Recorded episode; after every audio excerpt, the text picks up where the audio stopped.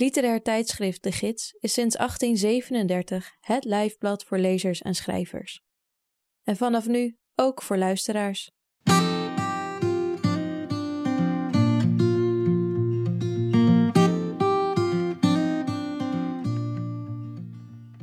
Je luistert naar Sprekende Letteren, een podcast van literair tijdschrift De Gids, met in elke aflevering een verhaal, essay of poëzie voorgelezen door de schrijver of dichter zelf. In deze aflevering hoor je het verhaal Een Vriendendienst van Marijn de Boer uit de gids 2020-3. Het is een verhaal over twee vrienden die elkaar aan het begin van hun studententijd ontmoeten en in de jaren erna nog regelmatig blijven afspreken, ook al leven ze ieder een heel ander leven. Luister mee naar Marijn de Boer. Een vriendendienst. Hier sterven, zei hij, met dit op je netvlies. Dat moet toch schitterend zijn? Het is een mooie plek, gaf ik toe. We zaten op een bankje bij de kleine vijver van landgoed Elswoud. De takken van de bomen werden weerspiegeld in het water. In het midden dobberde een eenzame fut. De stilte werd een beetje ongemakkelijk.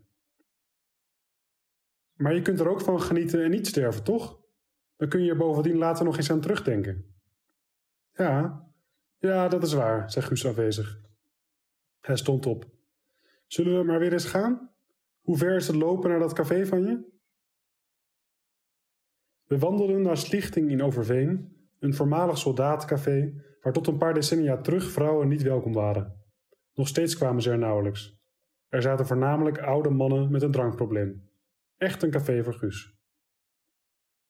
We kenden elkaar inmiddels een half leven lang, sinds het begin van onze studententijd, en troffen elkaar gedurende al die jaren voornamelijk in cafés. Guus had een voorkeur voor ouderwetse etablissementen, waar nog een echte kastelein met een schortom achter de bar stond, en waar, net als in Slichting, de klandizie bestond uit enigszins smoezelige mannen. Als ik wel eens te laat kwam opdagen, zat hij al met een biertje aan een tafeltje te schrijven aan zijn roman die maar niet afkwam en waaraan hij jaar in jaar uit bleef schaven. Het moest perfect. Guus hing de gedachte aan dat iedere schrijver slechts één echt goed boek in zich had. En hij zag er daarom geen heil in om ook die andere te schrijven.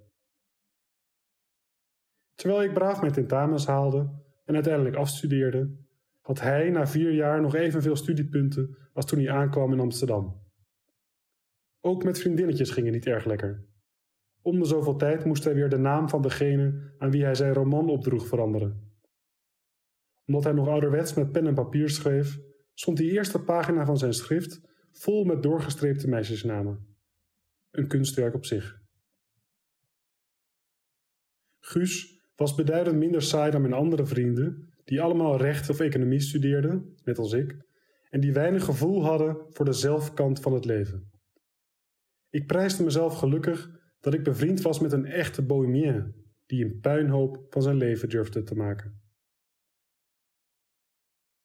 Tijdens de hoogtijdagen van het gezinsleven, de oudste vier, de middelste twee en de jongste pas geboren, dacht ik nog wel eens terug aan een maandagnacht in Amsterdam, lang geleden, toen we samen door een tamelijk uitgestorven binnenstad zwierven. In Dansen bij Jansen waren wel geteld drie mensen, van wie er één achter de bar werkte. In het midden van een verlaten dansvloer stonden twee meisjes om zich heen te kijken. Guus stapte op ze af en zei: Ik ben Jasper en ik word later notaris. Ik begreep dat ik nu zijn naam moest noemen en stelde me ook voor. Ik ben Guus en word later schrijver. Vol bombardie vertelde ik over mijn meesterwerk waarmee ik de wereld versteld zou doen staan. Door Guus' personificatie van mij was ik aanvankelijk een beetje beledigd, hij stelde me wel erg saai voor. Maar toen bleek het ook zijn meisje enorm gecharmeerd was van zijn verhalen, werd ik toch wel tevreden. Aan het einde van de nacht gingen we allebei niet alleen naar huis.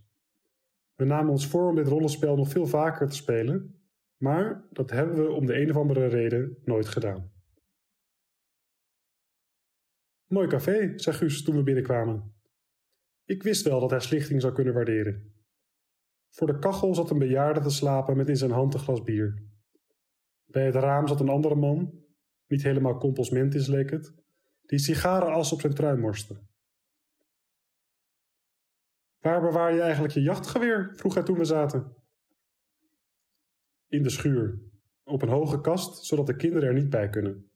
Waarom vraag je dat? Oh, ik was gewoon benieuwd. We proosten en namen allebei een slok, hij een wat grotere dan ik. Guus kon met name overdag erg somber zijn, maar hij had een enorm goede dronk. Eigenlijk was dat ook wel een beetje het probleem.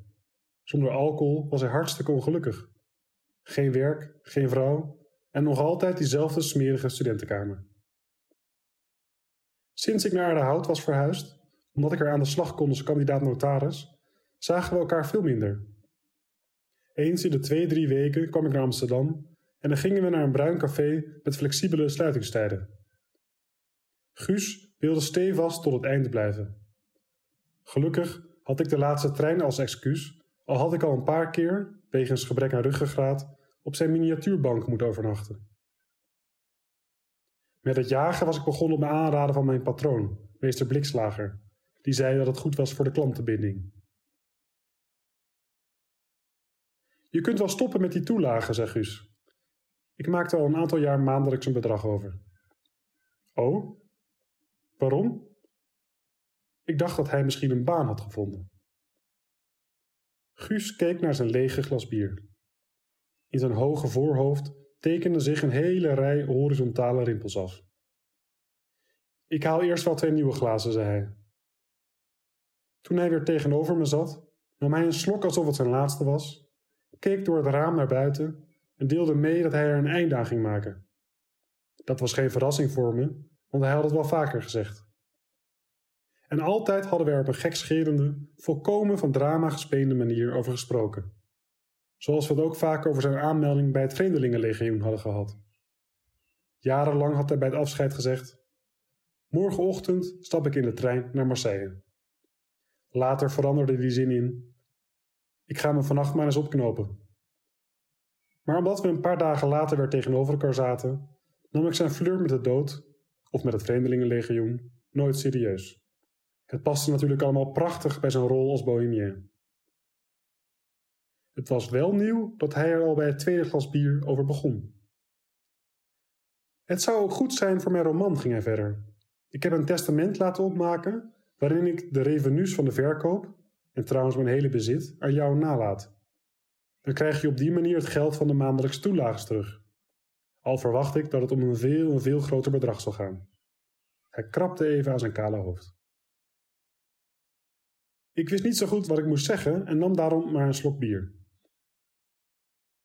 Ik heb het testament laten opmaken bij je compagnon. Bij Blikslager? Ja, ik moet komende week nog even bij hem langs voor de laatste details. Ik moet bekennen dat deze wending me even uit het veld sloeg. Maar ik liet me niet kennen. Ik speelde het spelletje mee. En hoe ga je het aanpakken? vroeg ik. Zichzelf opknopen leek hem bij nader inzien toch niet zo prettig. Bovendien was hij onhandig met knopen.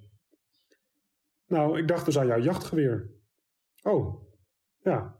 Nou, eh, dat kan natuurlijk. Ja? Hij keek me dankbaar aan. Alleen word ik dan wel medeplichtig. Oh, nee, nee, dat moet niet, zei zorgelijk. Hij stond op en haalde twee nieuwe glazen. Aan de manier waarop hij naar de bar liep, zag ik dat zijn humeur al wat opknapte. Het kantelpunt lag meestal bij het derde glas. Waarschijnlijk hielp het hem bovendien om over die zelfmoordfantasie van hem te praten. Ik had wel eens gelezen dat mensen die een zelfmoord aankondigden, dat uiteindelijk zelden deden. Gevaarlijker waren mensen die zwegen. Ik heb misschien wel een idee hoe je het kan doen, zei ik, hij weer zat. Bij wijze van vriendendienst was ik wel bereid om mee te fantaseren. Vertel, ik ben reuze benieuwd. Nou, volgende week kom je weer naar me toe. Eline gaat op zaterdag altijd om een uur of elf met de kinderen naar haar moeder. We drinken bij mij thuis een kopje koffie met een cognacje en op een bepaald moment zeg ik dat ik naar de wc ga. Als ik weer terugkom in de kamer ben je weg. Ik begrijp het niet goed en wacht tot je terugkomt. Na een tijdje loop ik de tuin in om te kijken of je misschien daar bent. Ik zie dat de deur van de schuur open staat en ontdek dat het geweer er niet meer hangt. Ja, ja, ja, riep Guus enthousiast. Geschrokken loop je weer de tuin in en op dat moment hoor je in de verte een knal. Ik weet niet of het me lukt om het zo precies te laten samenvallen, maar goed, voor de dramatiek zou het aardig zijn. En waar schiet jij jezelf dan op het moment door je hoofd? Op Elswoud, op dat bankje bij de vijver waar we zaten. Als iemand op Elswoud een geveer afvuurt, dan hoort dat bij lange na niet in mijn tuin. Dat is veel te ver weg. Hij was een beetje teleurgesteld, maar stapte al snel over dit bezwaar heen. Och, nou ja, dat geeft niet. Belangrijkere kwestie. Waar bewaar je je kogels? Die liggen ook op de kast. Perfect, zei hij. Even was ik bang dat hij het misschien toch meende. Maar toen dacht ik weer aan al die keren dat hij bij het afscheid zijn dood had aangekondigd. Het was gewoon weer die lugubere preoccupatie van hem. De bohemien die zichzelf van het leven beroofde omdat zijn hart te romantisch was voor deze wereld.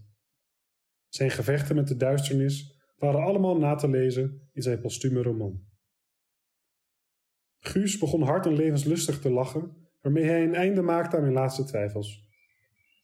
Toen hij bij het afscheid zei: Tot volgende week, het zal onze laatste ontmoeting zijn, antwoordde ik: Ja, ja, het zal wel.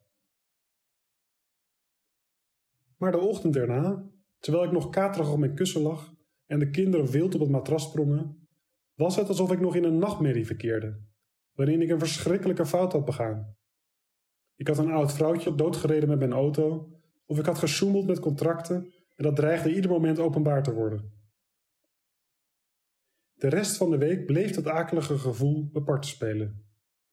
Het verhevigde toen ik een sms van Guus ontving. Alles met blikslager geregeld. Ik zie je zaterdag. Uiteraard was mijn eerste gedachte: hij voert de grap nu al erg ver door. Maar toen ik Blikslagers kamer binnenwandelde, trof ik tot mijn verbazing de oude notaris aan, die alleen bij hoge uitzondering nog op kantoor verscheen. Ik was Guus net misgelopen, zei hij. Wat ze hadden besproken, wilde hij niet vertellen. Het werd zaterdag. Eline vertrok met de kinderen naar haar moeder. Ik liep de tuin in en draaide voor de zekerheid de schuurdeur op slot. Daarna ging ik aan de keukentafel zitten en probeerde me te concentreren op de krant. Ik vroeg me af waarom ik me zorgen maakte. Jarenlang hadden we zijn zelfmoordfantasie besproken en nooit had ik die serieus genomen. Maar door dat gedoe met blikslager was het allemaal anders nu. Wat als het geen grap was en hij was echt van plan om zich door het hoofd te schieten? Nee, dat kon ik me niet voorstellen. En toch, en toch. De bel ging. Ik schrok me wezenloos. Ik staarde naar de krant en durfde me niet te bewegen. De brievenbus klepperde. Jasper, riep Guus door de gleuf, ben je daar? Ik deed de deur naar de hal dicht, zodat ik hem niet meer kon horen. Daarna sloop ik via de trap naar boven. In de slaapkamer wist ik niet wat ik met mezelf aan moest. Guus riep mijn naam vanuit de tuin. Aan de toon probeerde ik te horen of hij wist dat ik thuis was. Ik had het idee van niet. Hij gaat vanzelf alweer weg, dacht ik. Of zal ik toch naar beneden lopen en de deur open doen? Waarschijnlijk lag hem hartstikke uit. Maar ik was er niet zeker van. Nee, ik kon beter doen alsof ik niet thuis was. Ik liep naar het raam en gluurde naar buiten. De schuurdeur was dicht. Guus was niet te zien. Opgelucht ging ik op het bed zitten.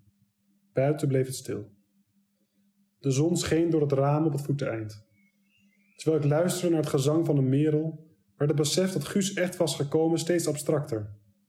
Alsof ik het me had ingebeeld. Ik liep naar beneden en keek door de ramen. Niemand te zien. Godzijdank, dacht ik. Hij is naar huis gegaan. Toch was het probleem nog niet afgewend. Als Guus serieus van plan was om er een einde aan te maken, dan had hij professionele hulp nodig. Maar ik ging er nog steeds vanuit dat het allemaal een akelige grap was. Ik zou hem s'avonds bellen en dan zou ik het wel merken. Voorlopig gerustgesteld ging ik weer aan de keukentafel zitten. maar het lukte me niet om mijn aandacht bij de krant te houden. Ik liep de tuin in. Aan de achterkant van de schuur stond een raampje open dat ik nog nooit open had zien staan. Gealarmeerd pakte ik mijn sleutels en opende de deur. Het geweer en de kogels waren weg. Ik kon mezelf nauwelijks staande houden terwijl ik de tuin weer inging. Het was alsof al het geluid van de wereld was weggenomen. Zo snel als ik kon fietste ik naar Elswaat. Ik parkeerde mijn fiets bij de ingang en liep gehaast het landgoed op. Toen ik bij de vijver kwam, zag ik hem al aan de overkant zitten. Ik rende langs het water. Guus zat op hetzelfde bankje als vorige week, met zijn hoofd helemaal naar achteren. Het geweer was op de grond gegleden. O Guus, o jongen. Ik ging naast hem zitten en pakte zijn hand die nog warm was. Het spijt me, zei ik wel tien keer achter elkaar.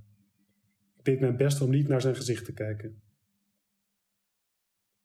Op zijn schoot lag het bekende schrift. Ik pakte het en bekeek die hele rij doorgestreepte meisjesnamen op de eerste pagina. Helemaal aan onderaan stond voor Jasper. Ik bladerde verder en zag alleen maar droedels.